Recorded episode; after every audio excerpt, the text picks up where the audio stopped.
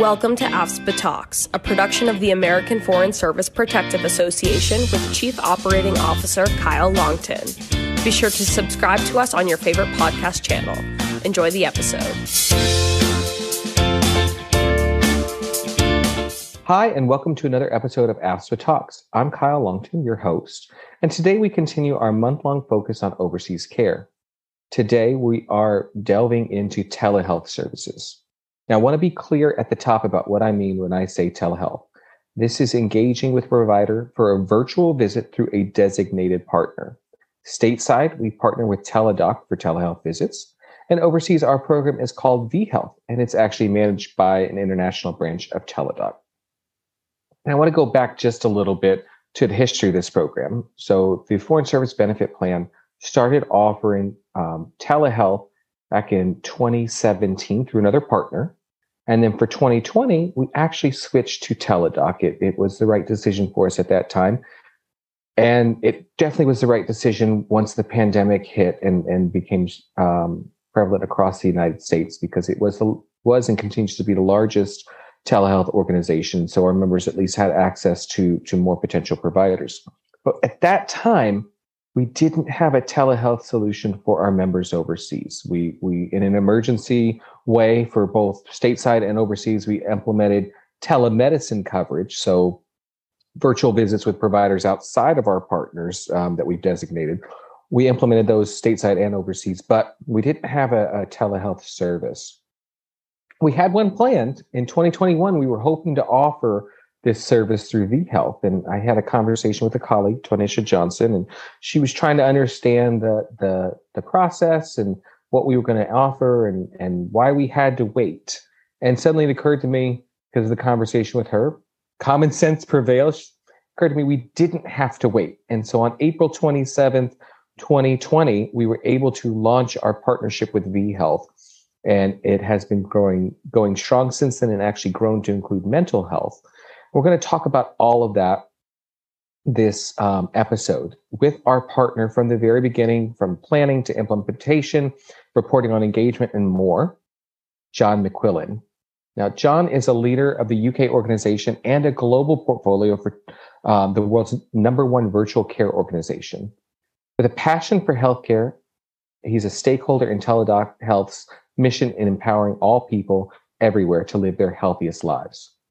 With over 20 years' experience in the healthcare sector and the last six within virtual care, he brings a deep passion for healthcare and comprehensive experience in a multi sector selling, managing C suite relationships, building successful teams, defining winning marketing campaigns, multinational and national account management, large scale multinational contract implementations, and more to his current position.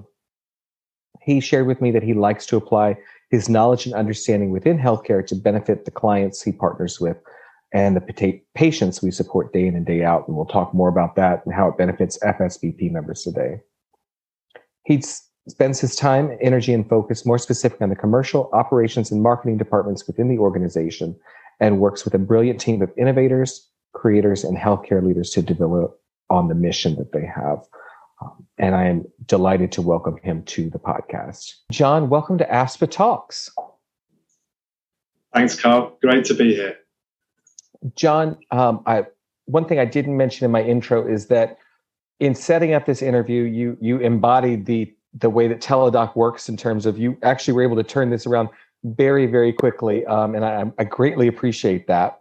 Um, I, I, did use the intro to give our listeners a little bit of the overview um, and the history of our partnership, at least for the general medicine piece and sort of how that came together. Um, but I'll need your help going into some specifics and sort of where the plan uh, that the program has been for the last two plus years. Um, so if we can start with some numbers, because we have members pretty much everywhere. And how many countries um, is overseas telehealth overseas in terms of our perspective in the United States.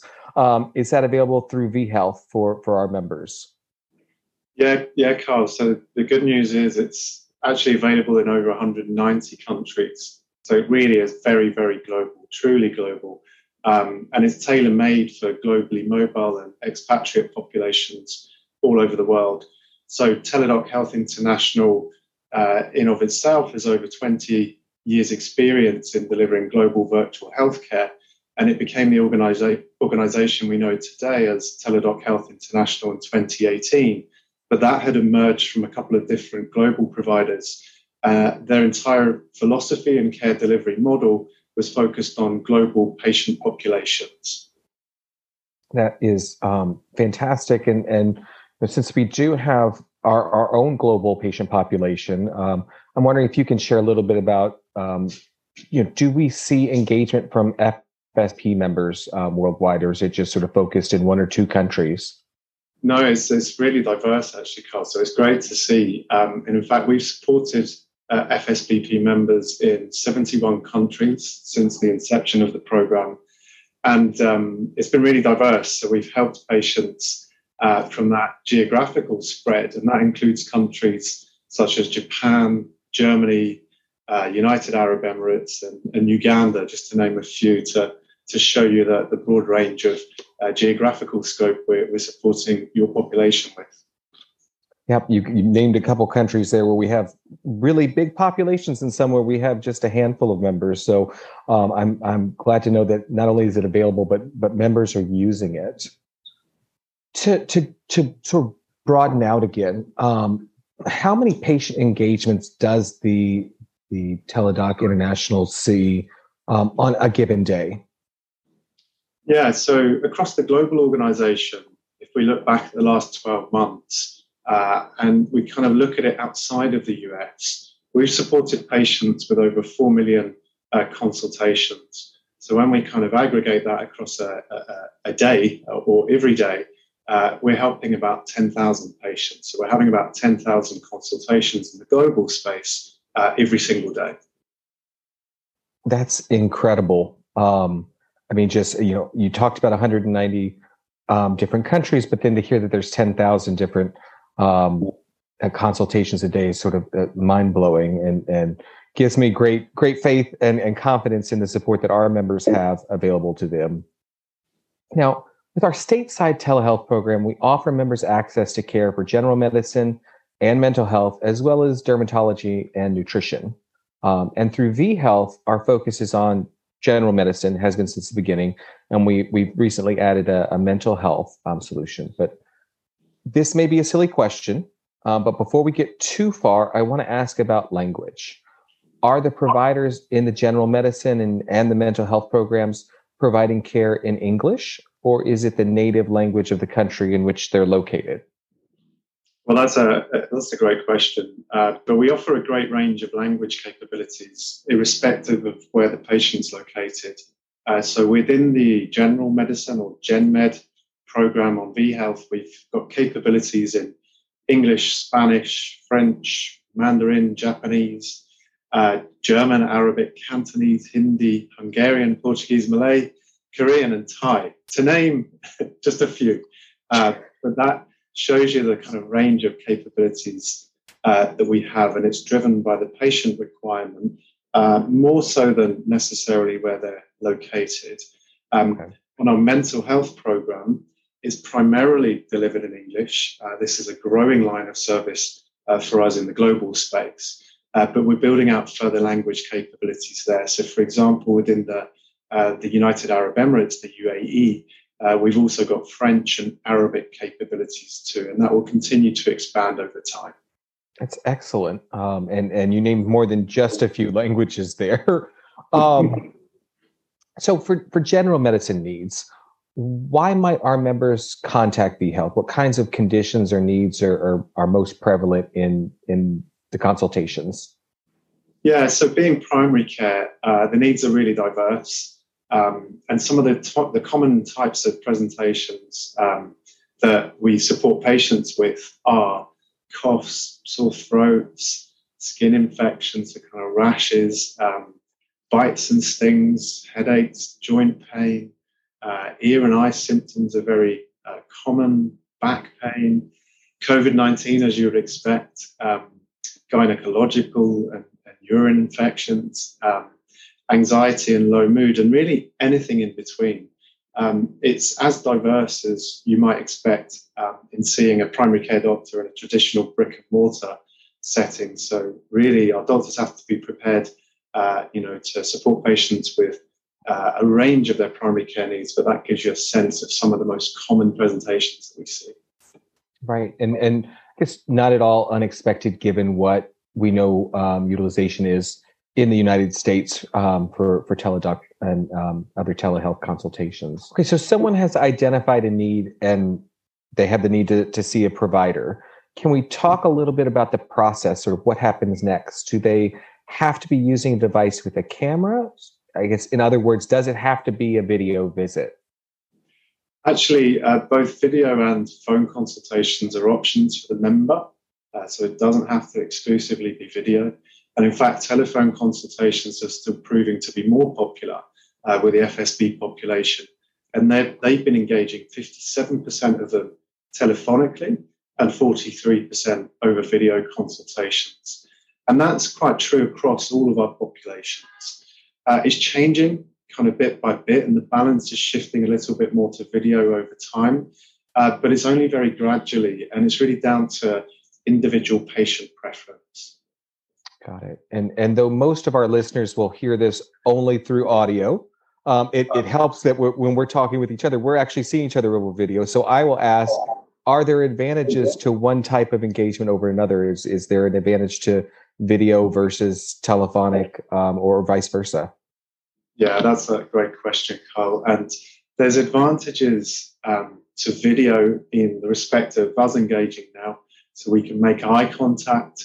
Um, there's, you know, a school of thought around there's greater empathy that can be developed and a deeper connection that can be developed uh, over the video versus phone. But there are advantages as well uh, uh, for telephone consultations. Uh, some patients feel that they can sort of open up more and talk about a range of conditions and feel more comfortable without actually, uh, you know, getting eyes on their, their provider. Um, so as mentioned before, it's really down to that personal preference, but there are advantages uh, to either. Uh, we've also got technology and accessibility that plays a big role. You know, bandwidth for video, uh, and we've got protocols kind of developed within our system uh, for our providers, our care providers, to call back the customer in the eventuality that the video signal drops. Um, anecdotally, I can say I think in my experience that doctors do prefer the video. Um, but again, that's down to individual doctors in, the same way as we see by individual patient preference. Um, and then video is particularly effective and sometimes actually wholly necessary as it's as it relates to consultations with children or dermatological cases as well. And that that makes a lot of sense beyond the dermatological cases. Absolutely.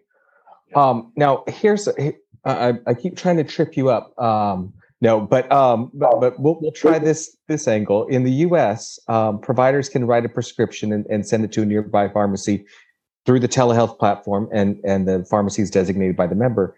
Is that possible for overseas members using vHealth, and and are there limitations? Yeah, so so so that is possible, but obviously the delivery of care globally is is a bit different uh, because of the diversity of the healthcare markets uh, versus the UK, who you, versus the US. Sorry, you have your own diversity across the states. Um, but if we think about this, about 10 to 15 percent of our global consultations result in a prescription. And yeah, we do have slightly different pathways depending on where that patient is located. So, for example, in the UK, where I'm calling from uh, today, uh, we've got an e-prescription model in place where prescriptions are sent to your doorstep on the same day. So it's really an amazing sort of integrated yeah. model that we've got here. We're very proud of that. Um, we've also got a, an integrated model in the UAE, um, and we continue to sort of develop these globally um, uh, over the world. So uh, next on our roadmap uh, for this type of solution uh, are Hong Kong and Singapore. Um, there's certain countries where we would actually forward the prescription for the patient to take to their local pharmacy. Um, but what we're always clear with the patient about uh, throughout their interaction with us is what they can and can't expect with regards to prescription fulfillment. Much of that dialogue centers around uh, medication discussion and also the opportunity to guide to over the counter medications. And in many jurisdictions, uh, there's a great availability of, of over the counter medications that are very suited to the primary care, the, the Gen Med service as well. It's, and that's so important and, and being able to provide that that counseling even before someone has the medication because it may be completely new. They may not know um, even what they're looking for if it's an over the counter and, and, being able to guide them that that's incredibly important and a great support. Yeah. Um, i want to turn then to, to mental health. So in october of last year of, of 2021 we expanded our partnership to include mental health care via telehealth for our members overseas. Can you give us an overview of how this program works? Sure, uh, absolutely. So, this is a, another great asset and opportunity for members to engage not only for their physical well being, but uh, to kind of nurture their mental uh, well being too.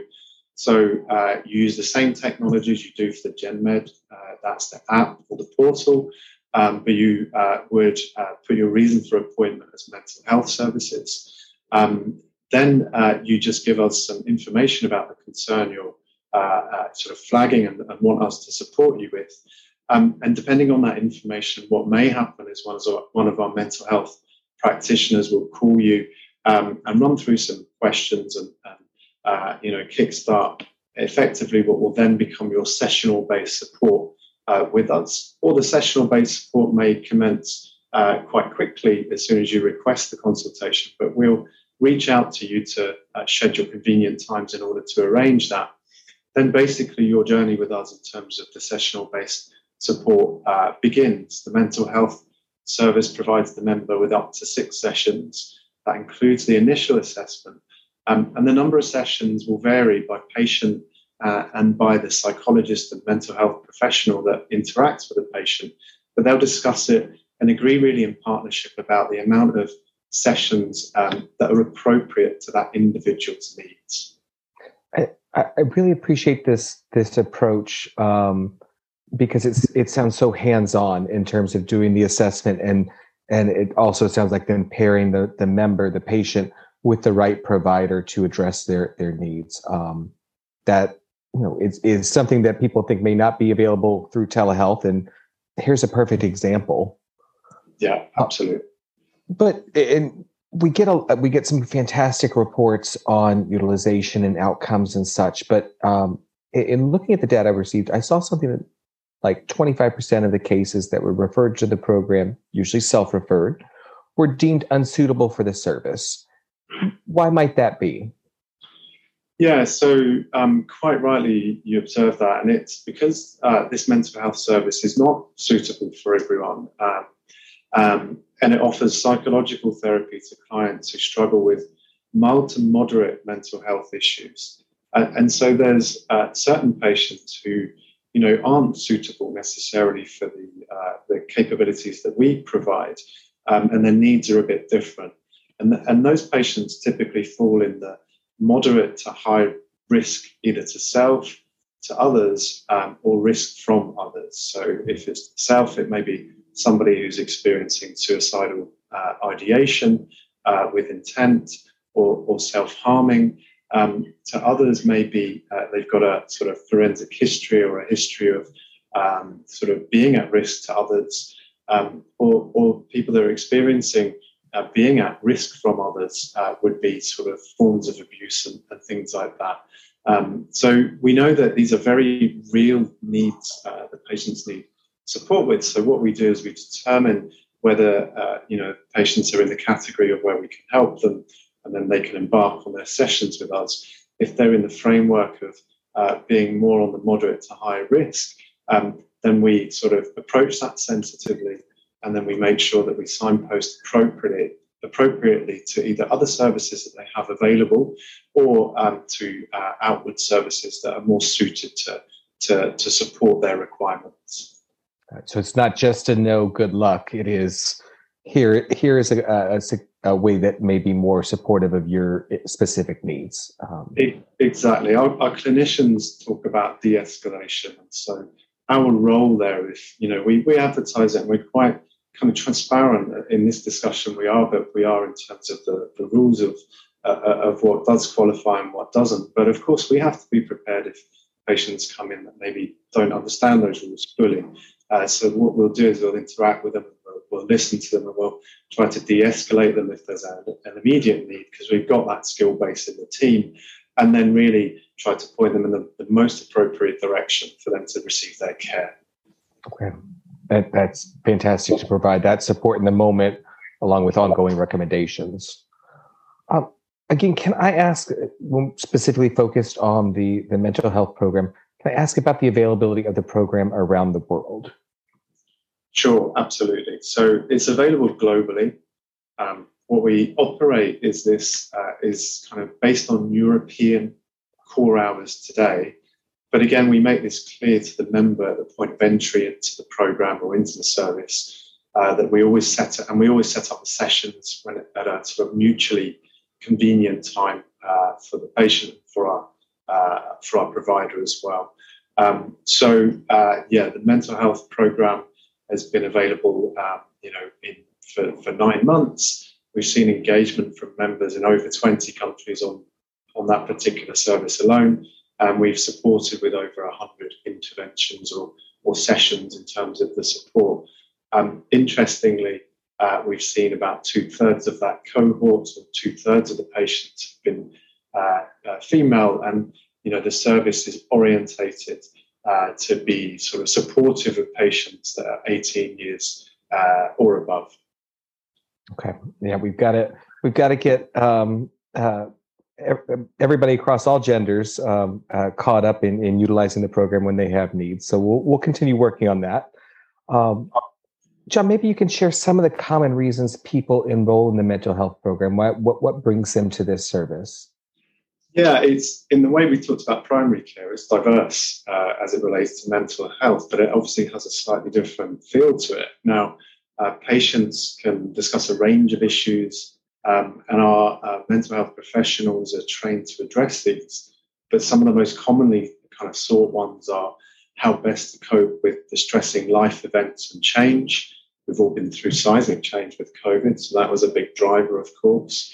Um, acquiring coping skills to manage emotions, uh, low mood in particular, anxiety, and, and things like anger. Um, also, uh, individuals and patients want to access psychoeducational uh, needs uh, around mental health and well-being, um, and they're really interacting with us to obtain support to manage the biopsychosocial impact of physical health conditions.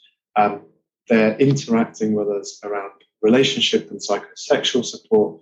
And then there's many patients who are coming to us um, who have kind of self-relation uh, challenges and self-esteem challenges, and we see a, a really big opportunity to uh, support that, that cohort of patients and really turn around their, their ways of thinking through our intervention so that they're then empowered to support themselves moving forward beyond the program.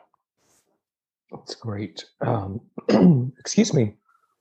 Can you tell, pardon me, can you tell me a bit about the credentials of the providers? our, are, are members interacting with psychologists, psychiatrists, master's level counselors? Sure. Yeah. So it's um, so the core team consists of clinical counseling or health psychologists. Uh, so they are master level uh, degree qualified, and all of the team members are registered with their professional council. Uh, they hold a doctorate level of expertise, um, and that also, uh, you know, sort of ensures consistency and best uh, quality of care. Within the US um, section of the network, it's more expansive, and this uh, sort of includes psychotherapists, counselors, and social workers as well. Absolutely. It, you, you obviously through the the um, vHealth program there there's uh, a little bit more. Um, we're, we're, dealing with all psychologists uh, rather than sort of the different levels that we're talking about. But I'm, I'm curious: is there an overall approach, a, similar approach that all the providers um, in the vHealth program take when when treating patients? We talked about the assessment before, but once those sessions start, however many are determined, do they have a, a similar approach that they they take? It's a similar level of skill base that we're coming from in each of the interactions from the team, but it's uh, tailored towards the patient's needs in terms of that particular approach.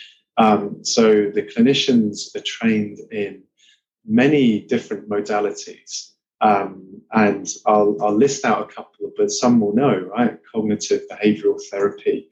Um, but they work on things like compassion focused therapy, acceptance commitment therapy, existential therapy, um, schema therapy, psychodynamic interpersonal therapy. Um, and, and really, they use this integrative care approach. Um, but this is all based on sort of um, evidence-based mo- modalities. So it's evidence-based approaches from a variety of therapies uh, determined by the patient's need. And that's what they have in their toolkit to then approach those patients on an individual basis. So it's tailored uh, to the individual needs.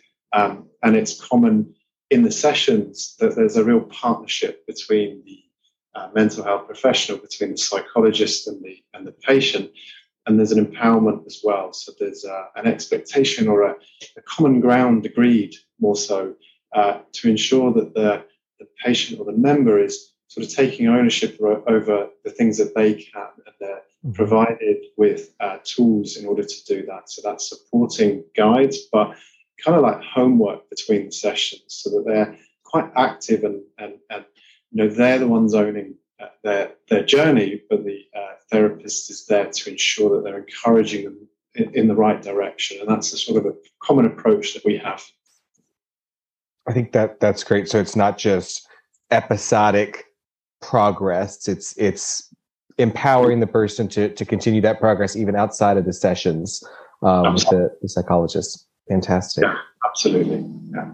Well, you know, uh, we, we get a lot of recommendations from members. A lot happens word of mouth. Um, but but looking at overall statistics um, for both the general medicine and the mental health programs, can you share any data regarding outcomes or um, satisfaction?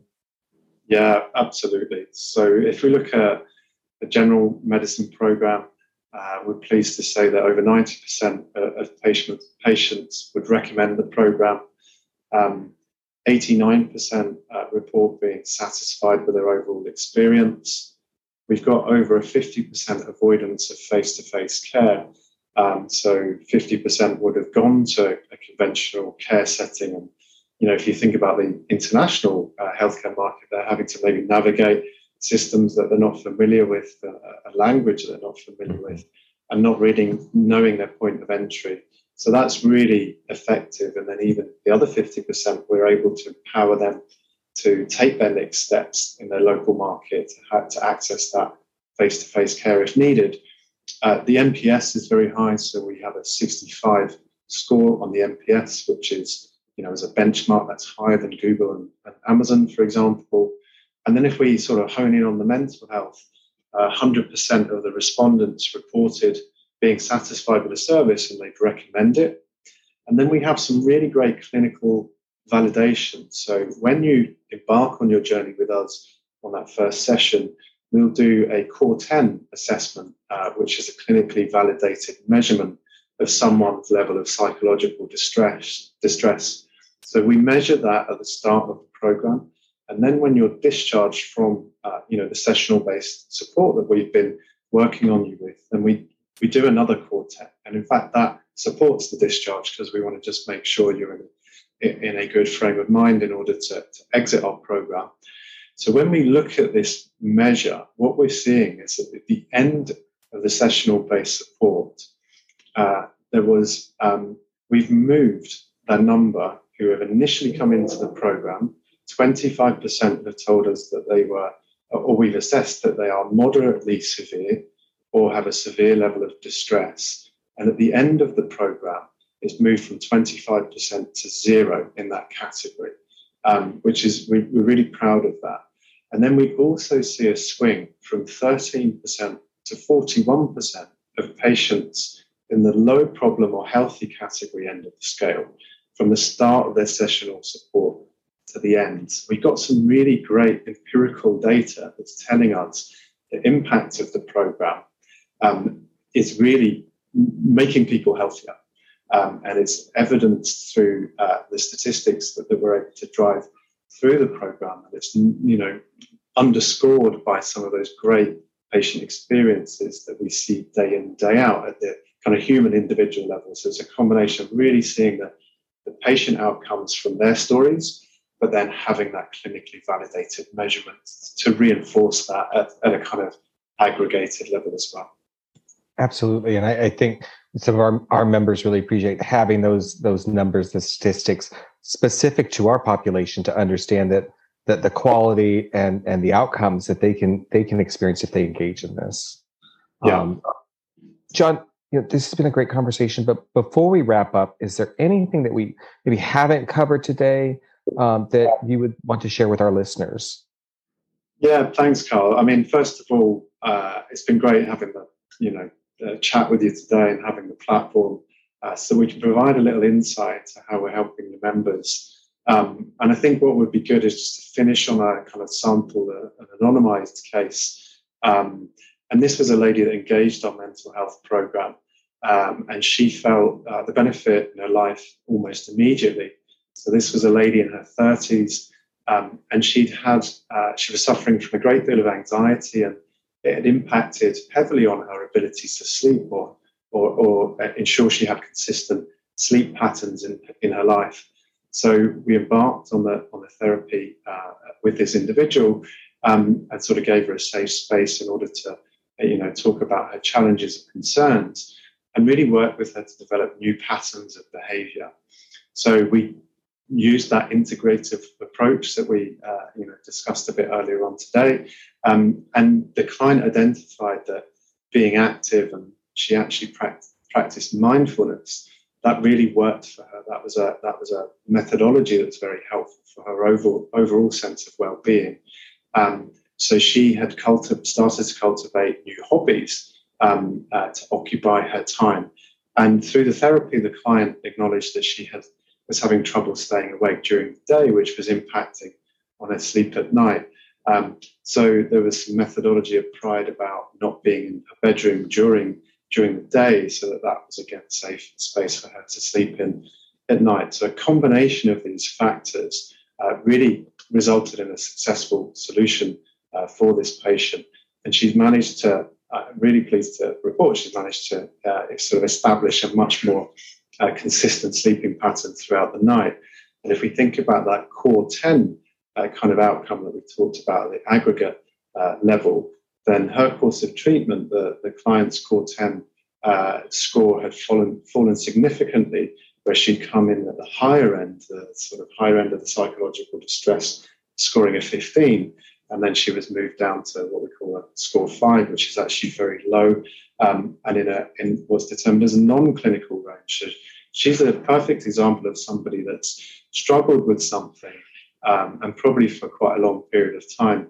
We really see that profound uh, impact. So we just want I just wanted the opportunity to share that story because we we know members in this way um, and really sort of support them feeling a bit more connected with the world and happier and a bit more at peace with their own sort of mental health and well-being, which is which is so important to us. So I think that was a hopefully a good note that that you know for for me to say the last piece here. And like I said, Carl, really we really appreciate the opportunity to talk to you today. Absolutely, and and and thank you so much for sharing that story. This is you know the type of outcome we want for for all of our members and we're so glad to partner with with you, you colleagues through the vHealth program and, and make it available to our members uh, worldwide. So, John, thank you so much again for joining us. Thank you, Carl. It's, it's the pleasure's all mine and hope to do it again soon. My thanks again to John McQuillan for joining me today. This is one of those rare instances where I'm actually going to read the official brochure language as part of the outro. So telehealth consultations are available to FSBP members outside the 50 United States only through our telehealth vendor, vHealth Worldwide. Access telehealth services 24 7, 365 by web or phone for general medicine and behavioral health. Treatment may include preventive care as well as treatment for acute and chronic illnesses. A provider also may give referrals and, as we heard, prescribe medications when appropriate. In addition, you can use the vHealth mobile app to receive treatment for general medicine and mental health services. Please note that telehealth through vHealth is available to members with a foreign address, including APO, FPO, DPO, and pouch mail addresses. In addition, members with a stateside address may access telehealth through vHealth worldwide while traveling outside the 50 United States. To sign up, download vHealth worldwide in the App Store or Google Play Store, or visit vhealth-teladochealth.com slash en. You can also call 857-256-3784 when in the United States or when overseas, plus 44 2851, obviously a UK number, for information regarding telehealth consultations. Please note that telehealth consultations, stateside through Teladoc and overseas through vHealth, are available to members with no cost share. This has been AFSPA Talks, a production of the American Foreign Service Protective Association. All information offered in this podcast is meant to be educational. The views expressed by the host and guests are their own and do not necessarily represent AFSPA. Should there be any discrepancy between information offered in this podcast and official plan documents for the Foreign Service Benefit Plan or the other products offered by AFSPA, the policy provisions will prevail. Thanks for listening, and be sure to subscribe to AFSPA Talks to catch our next episode. Also, don't miss us live at 11 a.m. Eastern Time on Thursday, January 28th, to ask your questions about overseas care.